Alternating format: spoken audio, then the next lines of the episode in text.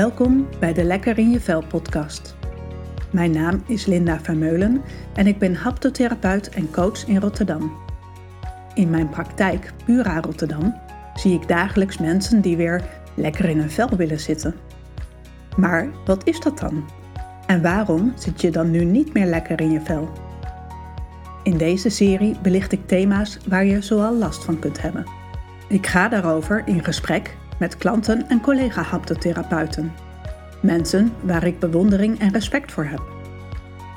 Dat wissel ik af met afleveringen waarin ik steeds een aspect uit de haptonomie belicht. Luister je mee?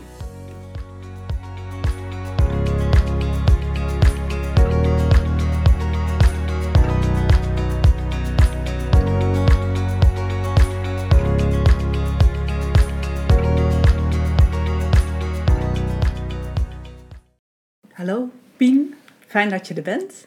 We gaan het deze podcast hebben over anorexia. Uh, maar voordat we beginnen is het misschien handig als je jezelf even voorstelt. Ja, uh, nou ik ben dus Pien, uh, 24 jaar. Ik studeer en ik woon in Rotterdam. Ik samen met mijn vriendin.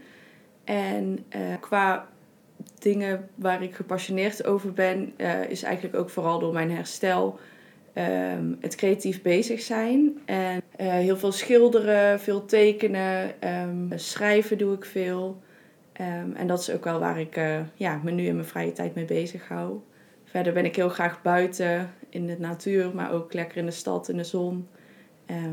ja, dat. Terrasjes zitten. Ja, nu, nu even niet. Nee. nee. ja. Oké. Okay.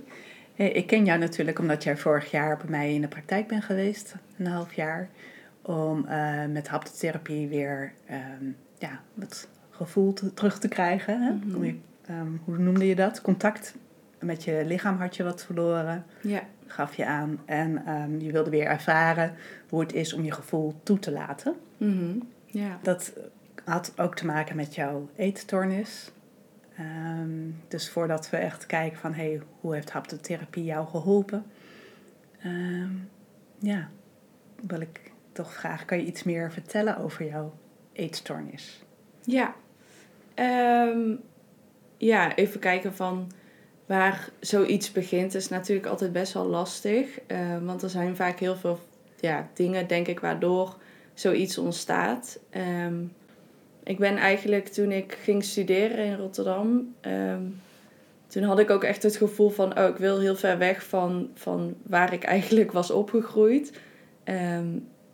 Niet per se daarom, maar gewoon omdat ik echt op mezelf wilde. En ik wilde gewoon uh, ja, een soort van gevoel van opnieuw beginnen.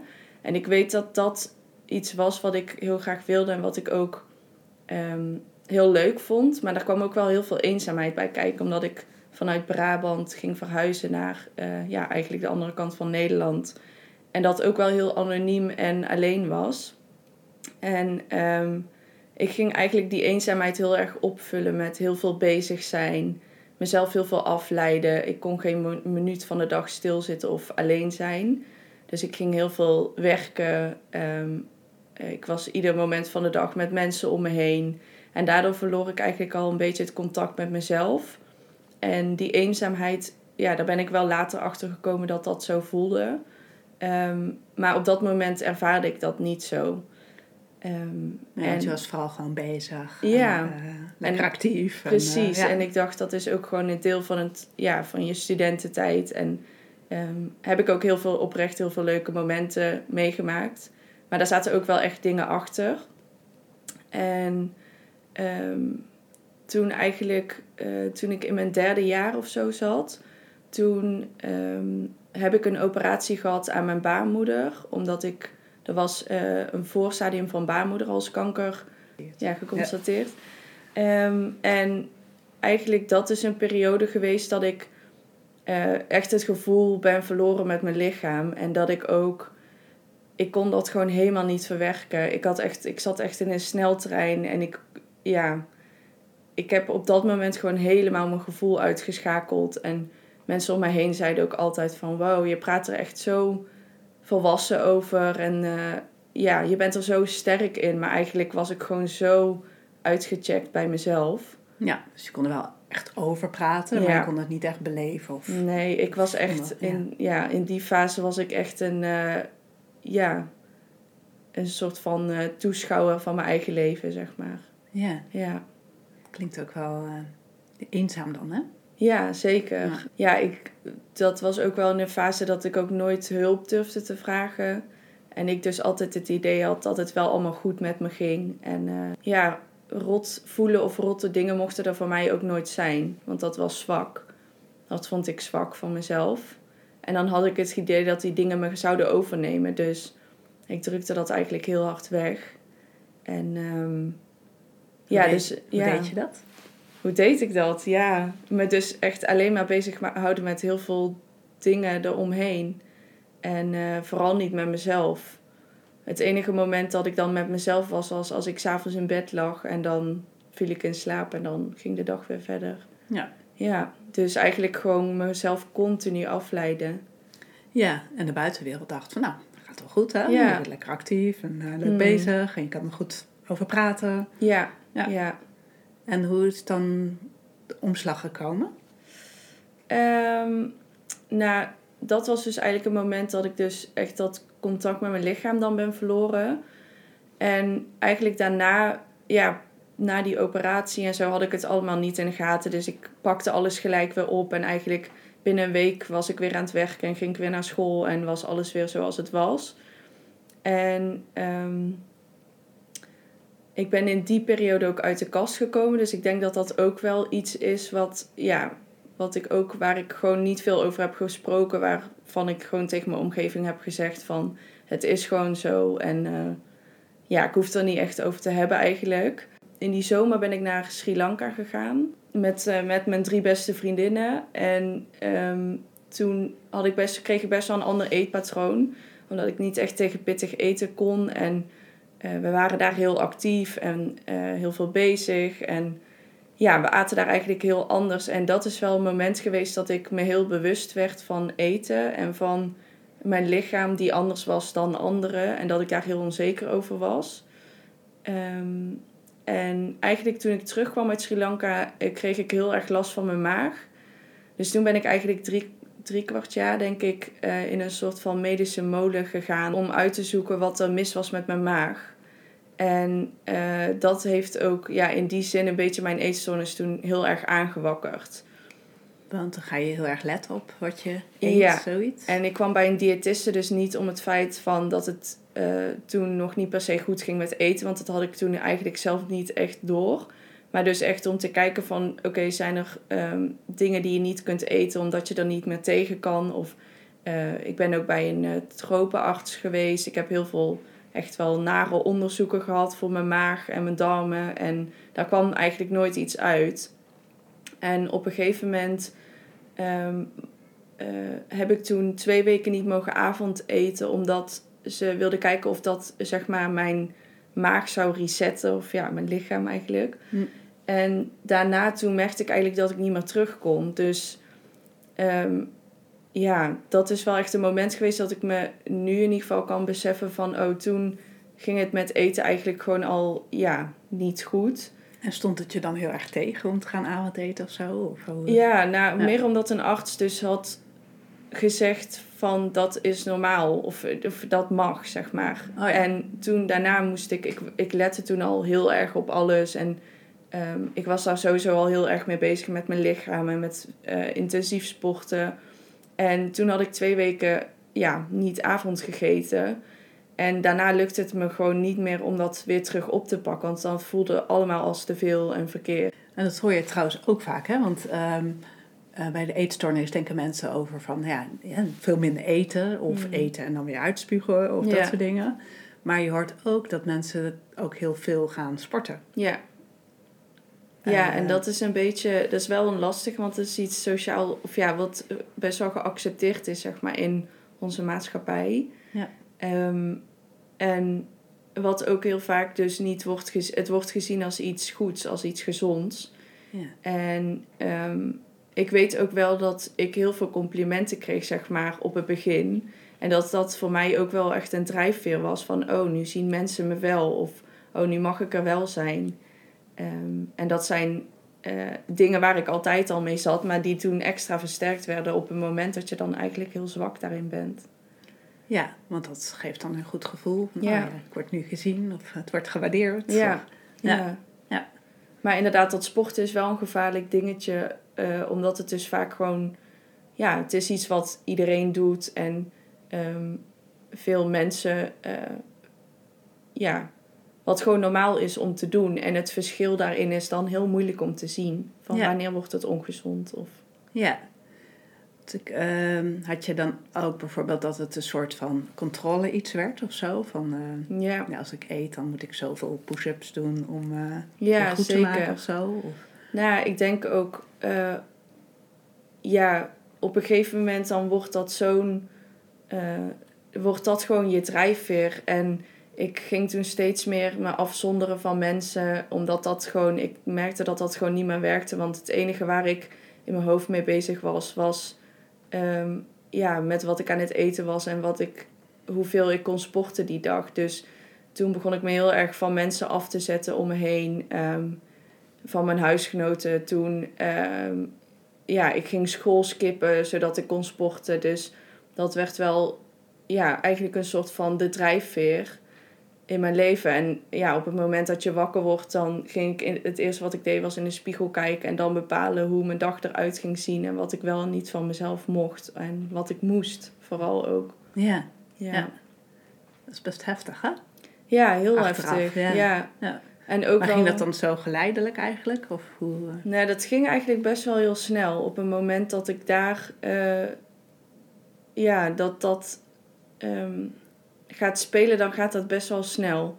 Want eigenlijk is het gewoon nooit genoeg. En ehm, eh, ja, dat herkende ik ook wel in mezelf van heel veel andere dingen. Want ik had bijvoorbeeld ook altijd met school, pushte ik mezelf heel hard en ik moest het halen. En ehm, ja, die lat lag gewoon altijd heel hoog. En dat was met dit gewoon ook. ja. En daar zat heel veel controle op. Want ehm, ja, eindelijk had ik zeg maar het gevoel dat ik ergens goed in was. En dat ik kon bepalen hoe dat liep. En ehm, ja, ik kon dat ook echt niet meer uit handen geven toen. Nee, want Nee. het- ja, dat, dat is dan gewoon... Ja, je power je, echt. ja, ja. en dan ga je helemaal in op, zeg maar. Dat is Ja. dan jouw wereld, wordt dat... Ja, zeker. Ja. Ja. ja. En dat heeft best wel lang nog doorgespeeld, omdat ik ehm, ja, me toen heel erg afzijdig hield van iedereen. Dus ehm, ik ging contact heel erg uit de weg. Als mensen me belden, nam ik niet meer op. Ik was gewoon hele dagen alleen. En heel gek is, voelt die periode helemaal niet zo alsof ik heel eenzaam was, omdat toen de eetstoornis gewoon echt mijn maatje werd. Dus die was er gewoon op dat moment. En daar hield ik me mee bezig. Dus eh, ja, Ja. dat, eh, in ieder geval dat was op het begin zo. Ehm, en dan heb je nog helemaal niet in de gaten dat het een eetprobleem is. Dat had ik zelf helemaal niet. Nee, je gaat er gewoon zo in op. Dat, Ja. dat- het is er gewoon, zeg dat maar. is ook Ja. dan normaal, zeg maar. Voor jezelf is dat dan hoe het is. Ja. En door me steeds meer, zeg maar, ehm, te differentiëren van andere mensen... ehm, kwam, ik we- ja, kwam ik ook steeds verder weg van wat eigenlijk normaal was. Ja, en deed je dat dan ja, een soort van bewust als ze belden dat je dan niet opnam? Of was je gewoon zo in die wereld van die eetstoornis dat je eigenlijk die telefoon hinder was, zeg maar? Ja, het was echt een stoorzender. Want ja, mensen gingen zich wel afvragen hoe het met me ging. En ehm, ik merkte ook gewoon dat ik niet meer met gesprekken met hun kon levelen. Want ik was alleen maar bezig met iets waar niemand iets over mocht weten. Dus eh, ja, ik, ik kon toen ook gewoon echt niet meer die gesprekken aangaan. En ik, daardoor ging ik gewoon mensen heel erg uit de weg. Ja. En dat irriteerde me ook heel erg. Terwijl, ja, ik wist natuurlijk wel dat ze gewoon om me geven en dat ze me daarom belden. Ehm, en bij mij kwam het ook vooral dus uit mijn eh, omgeving. Eh, die zeiden van, volgens mij gaat het niet helemaal goed. En dat had ik zelf helemaal niet door. Ja. Ja, ja, volgens mij is dat eigenlijk altijd wel zo, hè? als je daarmee Ja. te maken hebt. ja. ja ik denk dat je op een gegeven moment wel een punt... Er gaat natuurlijk een keer een punt komen dat je zelf beseft van... Oké, dit kan niet meer langer zo doorgaan. Eh, maar bij mij was dat echt pas veel later, echt toen ik al in therapie was. dat ik me eigenlijk toen pas besefte van, eh, ja, wat neemt het eigenlijk allemaal van je af? Ja, ja. En eh, ja. En, en hoe is dat gekomen, zeg maar, het moment dat mensen echt ingrijpen van zo gaat het niet meer? Of hoe, hoe ging dat bij jou? Ehm, nou, ik, heb, ik had op een gegeven moment ehm, een reis gepland met school naar um, Singapore. En toen ik daar was, toen heb ik me wel echt beseft voor het eerst dat er iets mis was. Want we waren daar echt de hele dag aan het lopen. En ik merkte gewoon dat ik echt... Ja, ik had geen energie meer. Um, ik kon soms gewoon niet meer met mensen meelachen. Uh, het lukte mij daar gewoon niet om iets te vinden wat ik durfde te eten. Dus ik kwam in zo'n vreemd land. En uh, ik was heel erg gewend om van alles te weten wat waarin zat. En het alles af te wegen. En uh, ja, ineens kon ik dat niet en wist ik van niks hoeveel erin zat of wat het was. Dus ik kreeg daar heel veel paniek. Ja. En, um, en dat was wel echt het eerste moment dat ik zelf dus dacht van er is echt iets mis. Um, maar ook dat kon ik dan weer wegdrukken. Dus dan dacht ik, ja, ik ben nu hier op vakantie eigenlijk. En uh, ja. ik, ga, ik ga het gewoon leuk hebben en dan zie ik het wel als ik terugkom. Ja, dus dan druk je het eigenlijk een beetje weg en ga je gewoon door. Ja, ja. ja precies. Terwijl um, ja, dat ook wel. Uh, ik kan daar nu soms heel verdrietig van worden als ik dan daaraan terugdenk van. Ja, dat ik eigenlijk die reis gewoon zo met andere dingen bezig was dan wat daar op dat moment was. Ja, dat je ook niet, ja, achteraf gezien niet echt kon genieten. Nee, helemaal niet. En dat ik gewoon zo met andere dingen bezig was dan de mensen om me heen die daar waren. En, uh, ja. ja. En waren er mensen die dat ook zagen? Of? Ja, ik denk het wel. Maar... Of ja, het wel goed verborgen houden? Ja, ik kon het wel goed verborgen houden. Ehm, maar het was ook wel gewoon... Het is altijd een onderwerp wat lastig is om aan te snijden, denk ik. En ehm, ja, ik had ook altijd wel heel veel smoesjes en excuses. En ja, je manipuleert de boel soms een beetje, zeg maar. Ja. Dus ehm, ja, maar toen ik terugkwam... Uh, volgens mij heb ik toen mijn vader opgebeld omdat ik toen helemaal eigenlijk een soort van was ingestort naar die reis. En uh, toen heb ik mijn vader wel opgebeld om te zeggen van... Uh, ja, alles wat er aan de hand is, ik denk dat het heeft te maken met eten en sporten. En dat is eigenlijk volgens mij het e-, enige wat ik toen heb gezegd. En ja, ik denk dat toen bij mijn ouders wel uh, het balletje is gaan rollen van... Oh, dit, ja, dit klopt allemaal niet helemaal. En toen zei zij eigenlijk uh, uh, ja, de hulptroepen gaan inschakelen, om het zo te zeggen. Ja, ja. ja. En welke hulptroepen hebben ze ingeschakeld? Um, ja, eigenlijk vooral GGZ-instellingen om te kijken waar ik het snelste terecht kon. En ik had zelf toen echt zoiets van. Ik was daar ook best wel hard in dat ik zei van ik heb, ik heb niet het idee dat ik hulp nodig heb, dus jullie regelen het maar. En dan hoor ik wel ja, wanneer ik ergens naartoe moet. Uh, dus als ik daar nu over terugdenk, denk ik ook echt van, oh. Wel dubbel eigenlijk. Ook, ja, hè? Want heel ergens dubbel. wist je wel van, ik heb hulp nodig. Dus ik ga, als, als je iets regelt, ga ik er wel naartoe. Ja. maar ja. ergens had je ook zoiets van, nee, ik heb geen hulp nodig. Nee. Ja. Wil je meer weten over hoe de behandeling van Pien eruit zag? En wil je tips en advies voor ouders en de omgeving van iemand met een eetstoornis? Luister dan naar de bonusaflevering. Want dat zijn wel dingen die je vaak terug hoort hè? Met, met mm. anorexia. Van de ene kant het onzeker, ja. aan de andere kant perfectionistisch. Het graag mm. goed willen doen, maar het gevoel hebben dat je eigenlijk ja, nooit goed genoeg kan doen. Ja. En dan die eetstoornis, ja, dat, dat beheers je dan of zo. Hè? In het begin dan, dan heb je een soort van controle op. Ja, precies. Ja, ik denk dat er heel veel dingen zijn die vanuit vroeger um, bij mij hebben meegespeeld. Ik denk ook wel ja, dat het niet is van, oh, wanneer begint het? Maar het is meer van, wat heb je allemaal meegenomen... Um, wat op een gegeven moment gewoon te veel voor je wordt. En um, als ik kijk naar vroeger bijvoorbeeld... Uh, ik was gewoon nooit echt een uitblinkende student... Uh, of een leerling zeg maar, op de basisschool, op de middelbare school. Dus ik had altijd bijles. En um, ja, dat was ook altijd iets dat mensen zeiden, maar ja, maar jij bent creatief. En dat ik altijd als kind al dacht van, ja, maar daar, ja, wat, wat kan ik daarmee, zeg Ja, maar. wat heb je eraan? Precies, ja. En eh, dat ik daarom ook die creativiteit voor mezelf een beetje ondersneeuwde. Van ja, dat is maar iets wat ik leuk vind.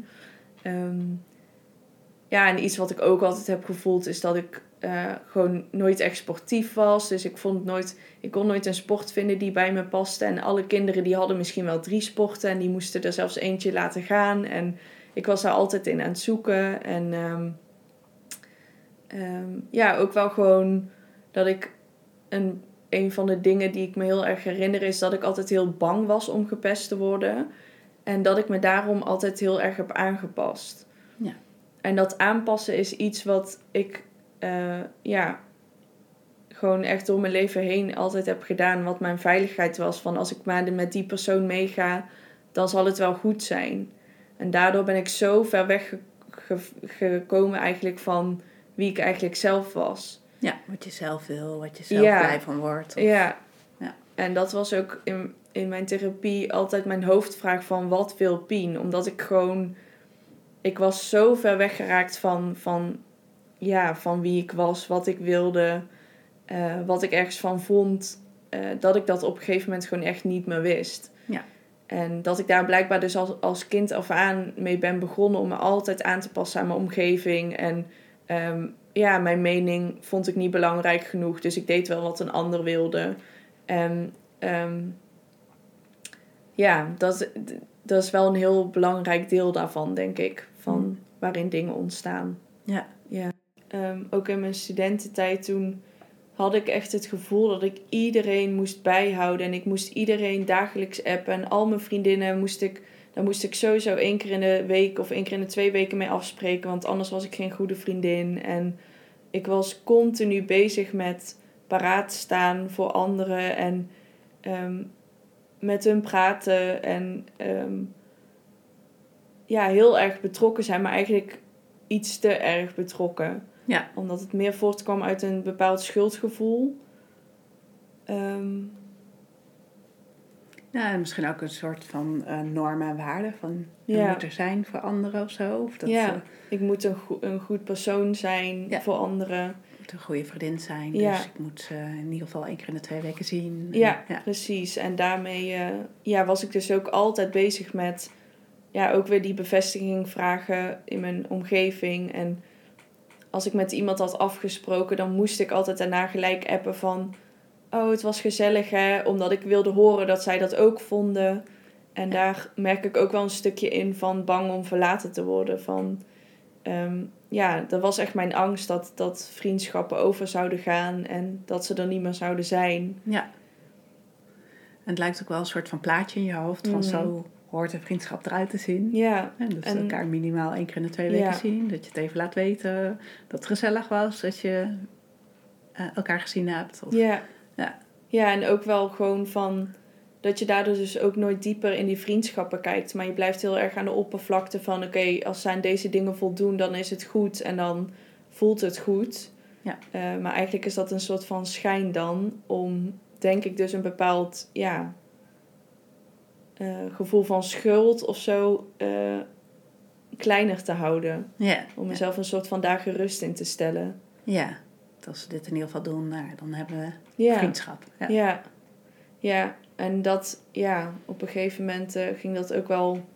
Dat gaat gewoon te veel van je vragen, want je ontmoet steeds meer mensen. En ehm, ja, ik moest al die mensen bijhouden en ik moest er allemaal voor hen zijn. En ja, dan, dan ga je jezelf gewoon steeds meer wegcijferen. Ja. ja, dat is best wel vermoeiend, ja. Om dat Ja. allemaal in de gaten te moeten houden. Ja, precies. En het ja. goed, ook daarin weer goed te willen doen. Ja, ja. Ja. Nou heb ik zelf een dochter van 12. Ja. En ehm, ja, ik hoop natuurlijk... Ik wens haar natuurlijk het allerbeste. ja. Maar ehm, stel ze krijgt hier ook mee te maken. Hè? Hoe, Ja. hoe zou ik daarmee het beste om kunnen gaan? Ja, ja dat is een, eh, een lastige vraag, omdat ik het natuurlijk nooit vanuit de kant van mijn ouders of mijn eh naasten, zeg maar, heb meegemaakt. Ehm, maar ik denk het stukje wat heel belangrijk is in het algemeen, is gewoon dat alles bespreekbaar is en dat eh, het heel belangrijk is om bij elkaar in te checken en ehm, ja, gevoelens er te laten zijn, emoties er te laten zijn. En ehm, daar ook over met elkaar in gesprek te gaan.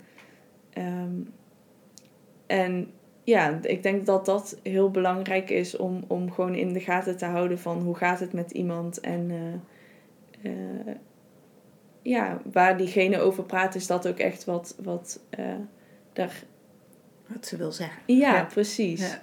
En daar ook een beetje doorheen te prikken. Want ik denk dat ik altijd mijn verhaaltje klaar had en van dat was altijd mijn muurtje van tot hier en niet verder. En als ik mijn verhaaltje klaar had, dan ging een ander niet doorvragen.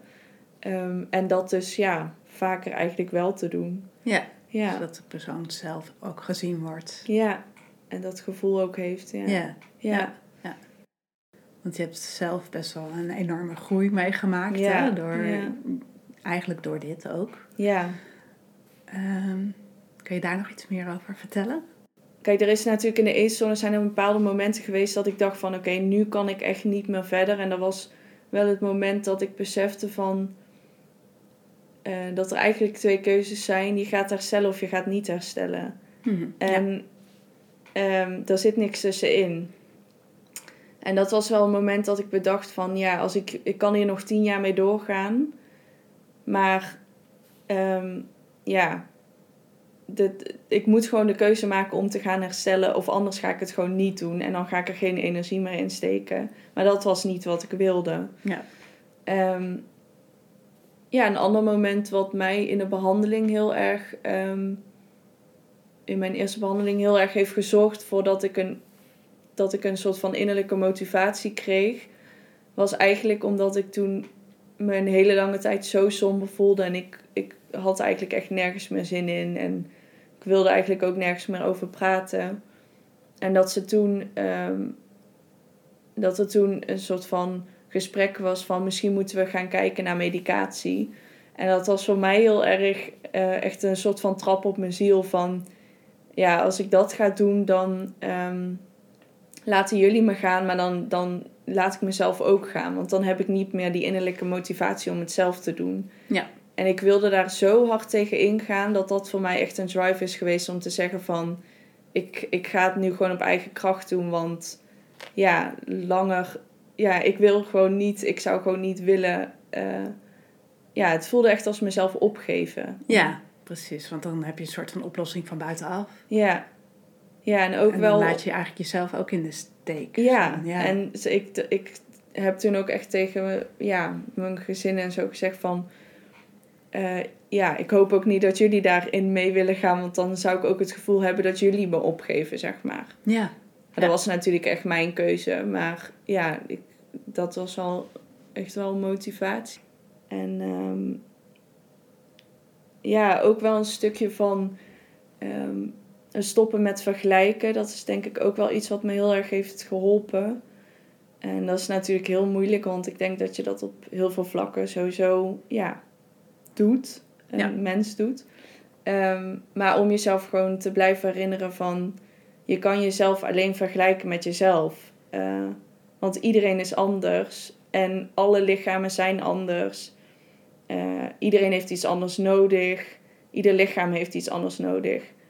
En uh, door dat te blijven ja, herhalen, ik, ik was echt iemand die gewoon tegen mezelf dingen honderd keer bleef zeggen. En dan uiteindelijk gingen ze geloven. Ja. Ja. En vooral voor iemand die zo op anderen gericht is, zeg maar. Ja. En daar heel erg in opgegroeid is, mm. zeg maar, om dat zo te doen. Ja. Is dat echt wel een mega stap volgens mij. Ja. Ja. Van hoe laat je dat überhaupt een beetje... Hoe kan je dat los gaan laten? En meer ja. voor jezelf. Ja, om jezelf je echt, kijken. Ja. ja. En om het jezelf gewoon echt waar te vinden, zeg maar. Ja. Uh, dat je dat gewoon verdient en dat je het verdient om genoeg te eten en dat je het verdient om rust te nemen en dat je het verdient om te doen waar jij zin in hebt. Uh, ja, jezelf gewoon de wereld gunnen, denk ik. Ja. ja. Wauw. ja. ja. Dus je hebt uh, heel veel groei doorgemaakt. Ja. En op een gegeven moment ben je, heb je de stap gezet om naar haptonomie te gaan, haptotherapie. Ja. Wat heeft je daartoe gebracht? Um, eigenlijk omdat ik um, eigenlijk via mijn diëtiste kwam ik uh, bij haptonomie terecht. Omdat ik... ehm, toen was ik al eigenlijk in mijn vervolgbehandeling. En was ik heel veel dingen aan het aangaan. En ehm, merkte ik dat ik gewoon... Ik had wel in therapie geleerd hoe het was om je uit te spreken. En om ehm, ja, je gevoel te volgen. Maar eigenlijk in de theorie wist ik het wel, maar eigenlijk voelen en mijn lichaam bleef heel erg achter. Ehm, en ik denk dat dat een moment is dat ik het daar met haar eigenlijk over had. En dat zij mij aanraden van, oh, je zou eens kunnen kijken naar haptonomie. En dat ik daar eigenlijk ehm, nog nooit van had gehoord. Ehm, maar ik stond daar wel voor open, want ze had er me wel wat dingen over uitgelegd. En toen ben ik eigenlijk gaan googlen en mezelf een beetje gaan inlezen. En volgens mij kwam ik toen bij jouw praktijk terecht. En uh, ja, ben ik uh, jouw ja, stukje eigenlijk gaan lezen op de site. En dat sprak me gewoon heel erg aan. Ja. Um, en vooral ook, uh, ja, dus dat stukje van dat lichaam waar, waarvan ik merkte van... Oké, er is nu heel veel... Ik heb heel veel aan mezelf gewerkt. ik heb heel veel therapieën gevolgd. Heel veel verschillende therapieën. Um, maar toch dat stukje lichaam kon, kon niemand me echt mee helpen. En eerst had ik echt zoiets van: het komt wel. Als ik beter voor mezelf zorg en het gaat beter en ik voel me beter, dan komt dat wel. Mm maar die blokkade was gewoon zo groot geworden. Um, dat ik door mijn eetstoornis gewoon... Ik, ik durfde mijn lichaam zelf niet aan te raken.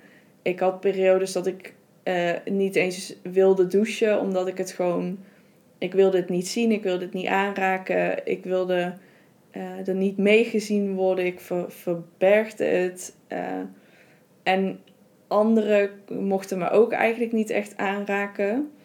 Dus dat waren wel eigenlijk dingen die een beetje achterbleven waarvan ik dacht van hier wil ik ook wel echt mee aan de slag. En ik denk dat dat wel het grootste ding was waar ik echt nog mee zat, wat ik zelf niet opgelost kreeg. Ja, dus in je hoofd en in gedachten ja. dus had je echt al heel veel stappen gemaakt. Mm Maar je lijf voelde er nog niet echt bij, zeg maar. Nee, het, dus het leek echt als dat, uh... twee aparte dingen bijna. Ja. Ja. ja. ja. En um, wat heeft haptonomie jou gebracht? Zeg maar? Ja, wat, wat heeft het, Hoe heeft het jou geholpen? Mm. Ja ik, ja, ik vond het op het begin echt super spannend, omdat ik dus het gevoel had van Ehm, misschien gaat er heel veel uitkomen ehm, wat ik nog steeds aan het onderdrukken ben. Dus ondanks dat ik zoveel ben gaan graven en gaan zoeken en alles wilde aangaan, um, had ik dus het idee dat die blokkade in mijn lichaam uh, nog steeds heel veel zou tegenhouden. Dus ik was eigenlijk heel angstig daarvoor. en uiteindelijk, ja, er kwam veel uit, maar eigenlijk ook voornamelijk heel veel goede dingen. Um, nou, ik heb sowieso heel veel meer vertrouwen gekregen in mijn lichaam. En dat het oké is uh, ja, wat mijn lichaam doet. En dat het allemaal gewoon werkt vooral. Ik had altijd het gevoel uh, van dat mijn lichaam anders werkte dan andere lichamen. En dat het kapot was. Of uh, ja, die blokkade dat het ook wel iets was waarvan ik dacht dat zit er gewoon en dat gaat er nooit meer uit. En door de oefeningen die we samen hebben gedaan, um, ja, voor mij was het al een hele stap om hier in mijn ondergoed te staan en me open te stellen. En um, ja, oefeningen met het aarden van je lichaam um, en het binnenste voelen van je lichaam. daar heb ik echt heel veel aan gehad. En dat heeft mij uh, geleidelijk aan gewoon steeds meer dat vertrouwen teruggegeven. Um, en om het ook gewoon echt te gaan voelen. Ja, dus ja. niet, echt, niet alleen erover te praten, maar het ook te gaan voelen in je lijf. Van, oh, en ja. dat het dus ook gewoon werkt en functioneert. Ja, en ja. en ook, ik kan me nog voelen. Ja, dat, dat ik me heel goed kan herinneren dat ik dan steeds zei van... Uh, oh, het zit er wel. Zo van, ik hield het allemaal tegen, maar ik wist ook als ik hier kwam, dan kon ik er, of ja, dan wilde ik er ook niet meer tegen vechten. Want ik kwam hier om dat te onderzoeken. Ja. En ja, door al die oefeningen en het aanraken en ehm, ja, naar bepaalde plekken op je lichaam toe gaan en daarop focussen. Ehm, en daar dan iets voelen. Dat dat gewoon ja, helemaal nieuw was. Omdat ik gewoon zo lang die blokkade had gehad van... eh, ja, het liefste gewoon het hele lichaam vergeten en het niet voelen daarvan. Ja. Ja. En als je het hebt over blokkade, had je, Mm. voelde je dat ook ergens in je lijf? Waar die Ja, blokkade zat? ja, ik had al heel erg in mijn buik. Ehm, en ook wel gewoon de adem heel hoog, de schouders hoog. Ehm, ja, gewoon echt zo'n gespannenheid, aanspannen van je kaken. Ehm, ja. Dus ja, dat, daar deden we ook wel natuurlijk heel veel oefeningen voor om eh, los te komen. En Meer te zakken. ja, Nee. te zakken, de ademhaling. En dat heeft me wel echt heel erg geholpen daarmee.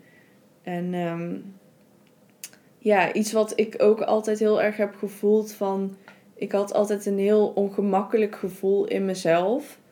Eh, ja, het klinkt een beetje raar, maar ik, het was niet per se dat ik me ongemakkelijk voelde naar mensen toe of met mensen of in situaties. Maar gewoon vooral in mezelf. En dat is echt iets wat ik al herken van jongs af aan. En dat gevoel is ook gewoon door de haptonomie gewoon helemaal verdwenen. Omdat ik hier echt voor het eerst voelde van, oh, ik, ja, dit is gewoon mijn lichaam en dit is gewoon wie ik ben. En ehm, dat gevoel zit erin en het klopt gewoon allemaal. En alles mag er zijn, zeg maar. Ja. Het is geen goed of fout of zoals het zou moeten. Nee, Dit is gewoon nu zoals jij het voelt. ja. Ja. En dat is echt zo'n geruststelling daarin. En ook dat ik er dus niet meer tegen hoefde te vechten. Ik denk dat dat ook een hele grote was van... Ik wilde altijd met mijn gedachten aansturen hoe het dan zou zijn. En eh, ja, daar heb je me wel heel erg in geholpen om uit dat hoofd te komen en het gewoon... Je zei ook altijd van...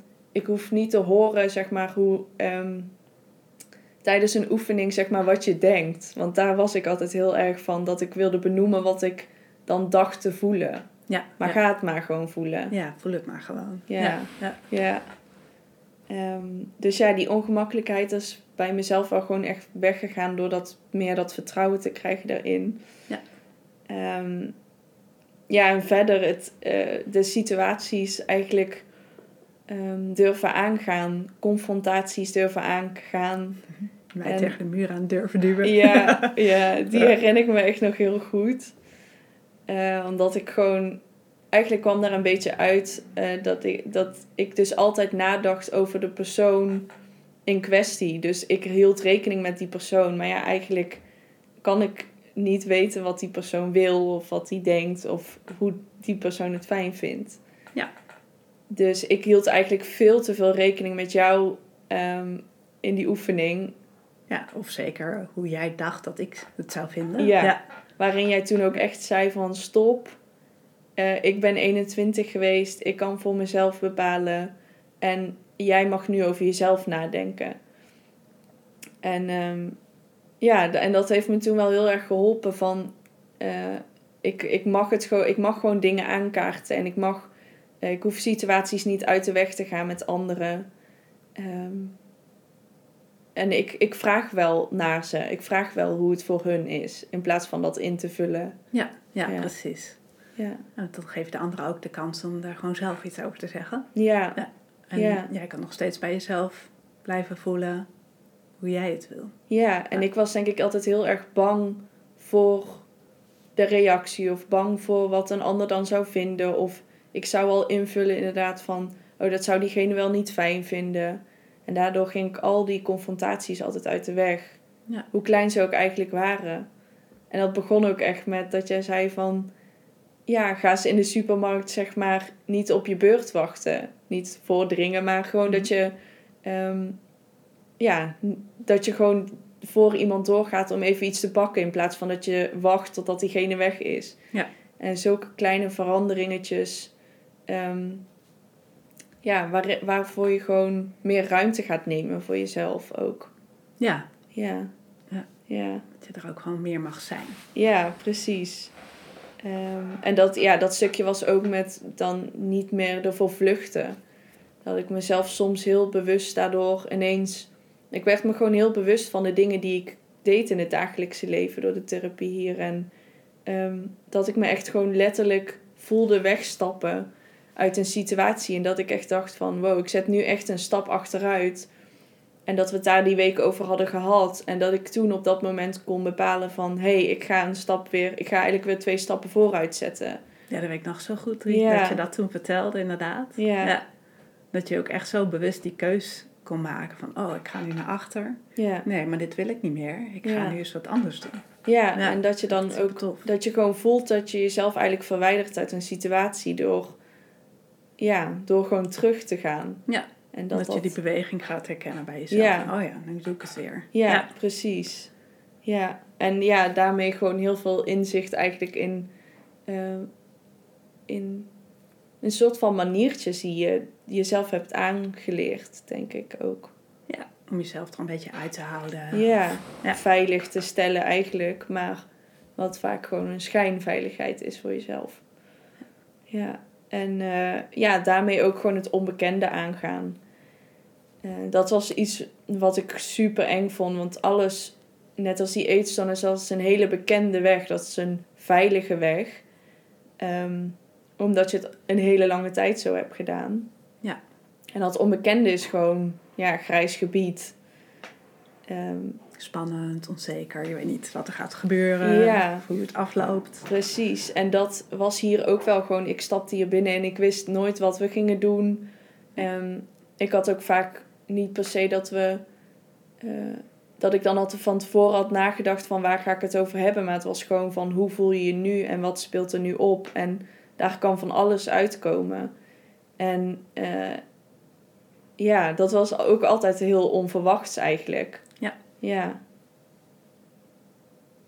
Ja, dus ook, ik kan me voorstellen dat het in het begin best wel lastig is om daar soort voor open te staan of toe te geven. Van ja. dat, dat je niet weet wat, uh, wat we gaan doen. Of dat je mhm. niet weet wat er van je verwacht wordt. Hoe je het dan zou moeten doen. Of, ja. En door dat gewoon iedere week gewoon te gaan doen, merkte ik ook van, oh, er komen echt mooie dingen uit. En dat stimuleert dan weer heel erg om dat onbekende meer aan te gaan. Ja.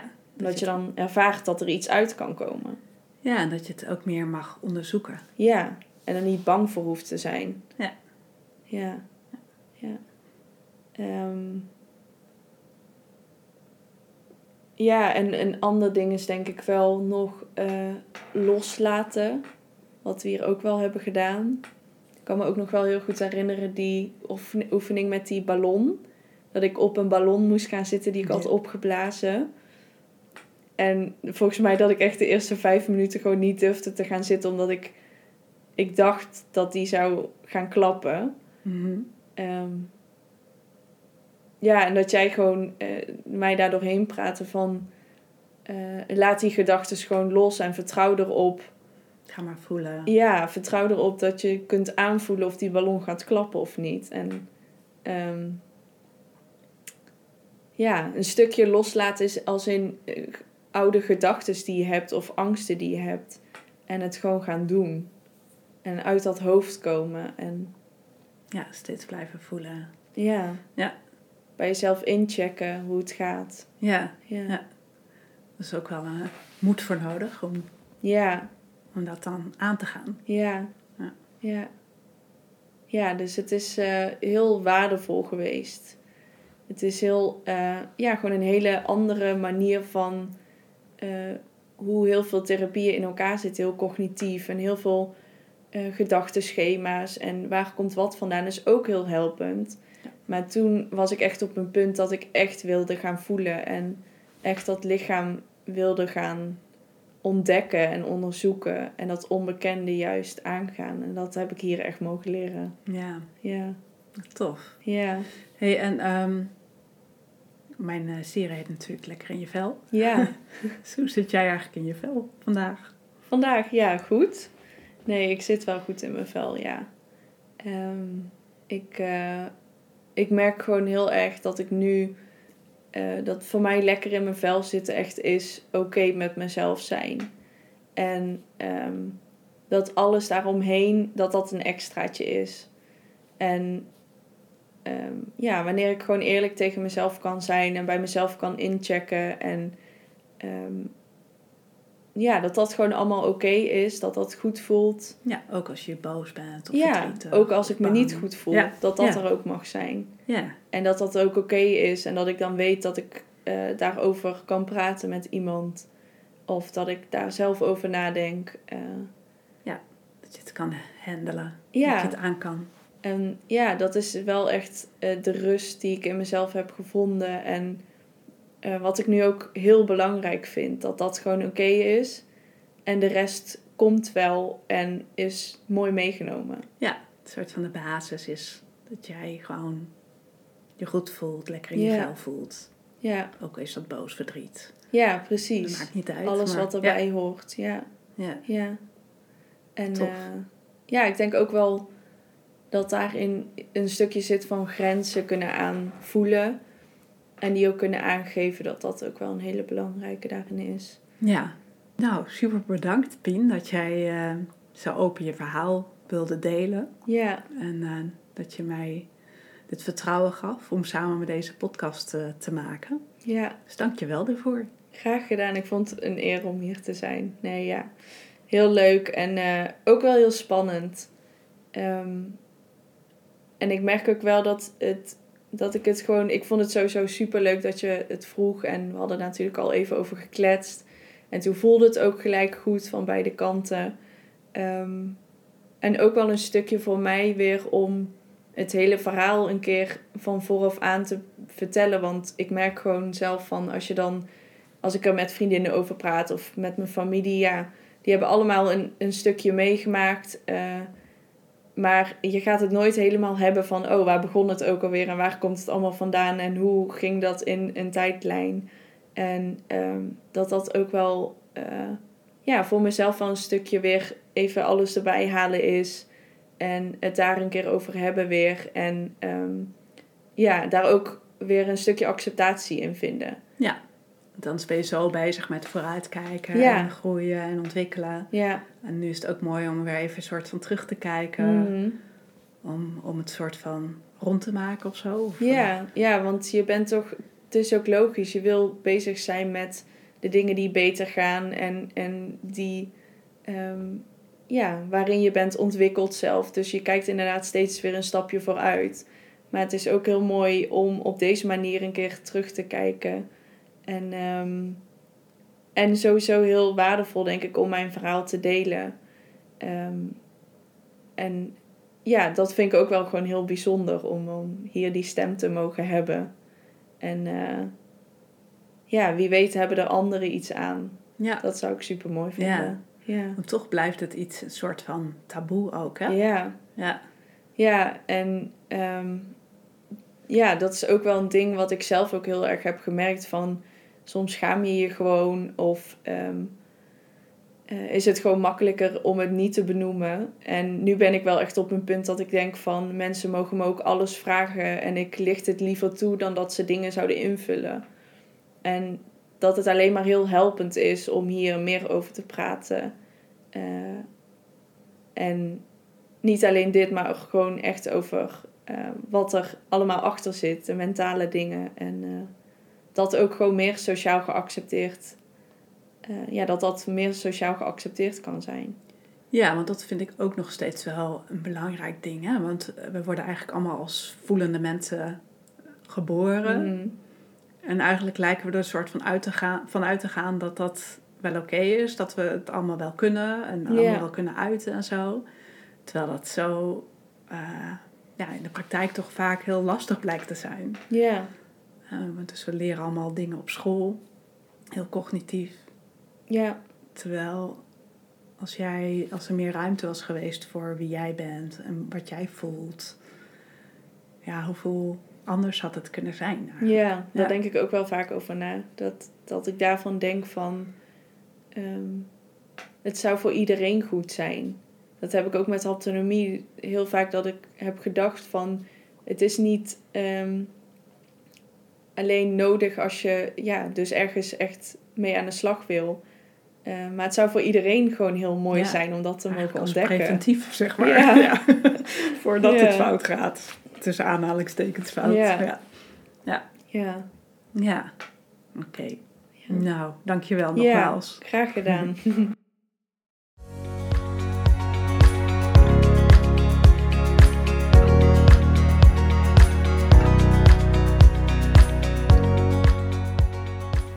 Bedankt voor het luisteren naar deze podcast.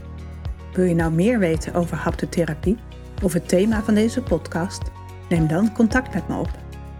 Dat kan door te mailen naar info@purarotterdam.nl of met me te linken op Insta. Vergeet niet je te abonneren op deze podcast, zodat je ook de volgende afleveringen kunt volgen, die jou kunnen helpen en inspireren om je lekker in je vel te voelen. Ik ben benieuwd wat je van deze aflevering vond. Laat je het even weten in de review. Ik hoor graag van je. Nogmaals, bedankt voor het luisteren en tot de volgende keer.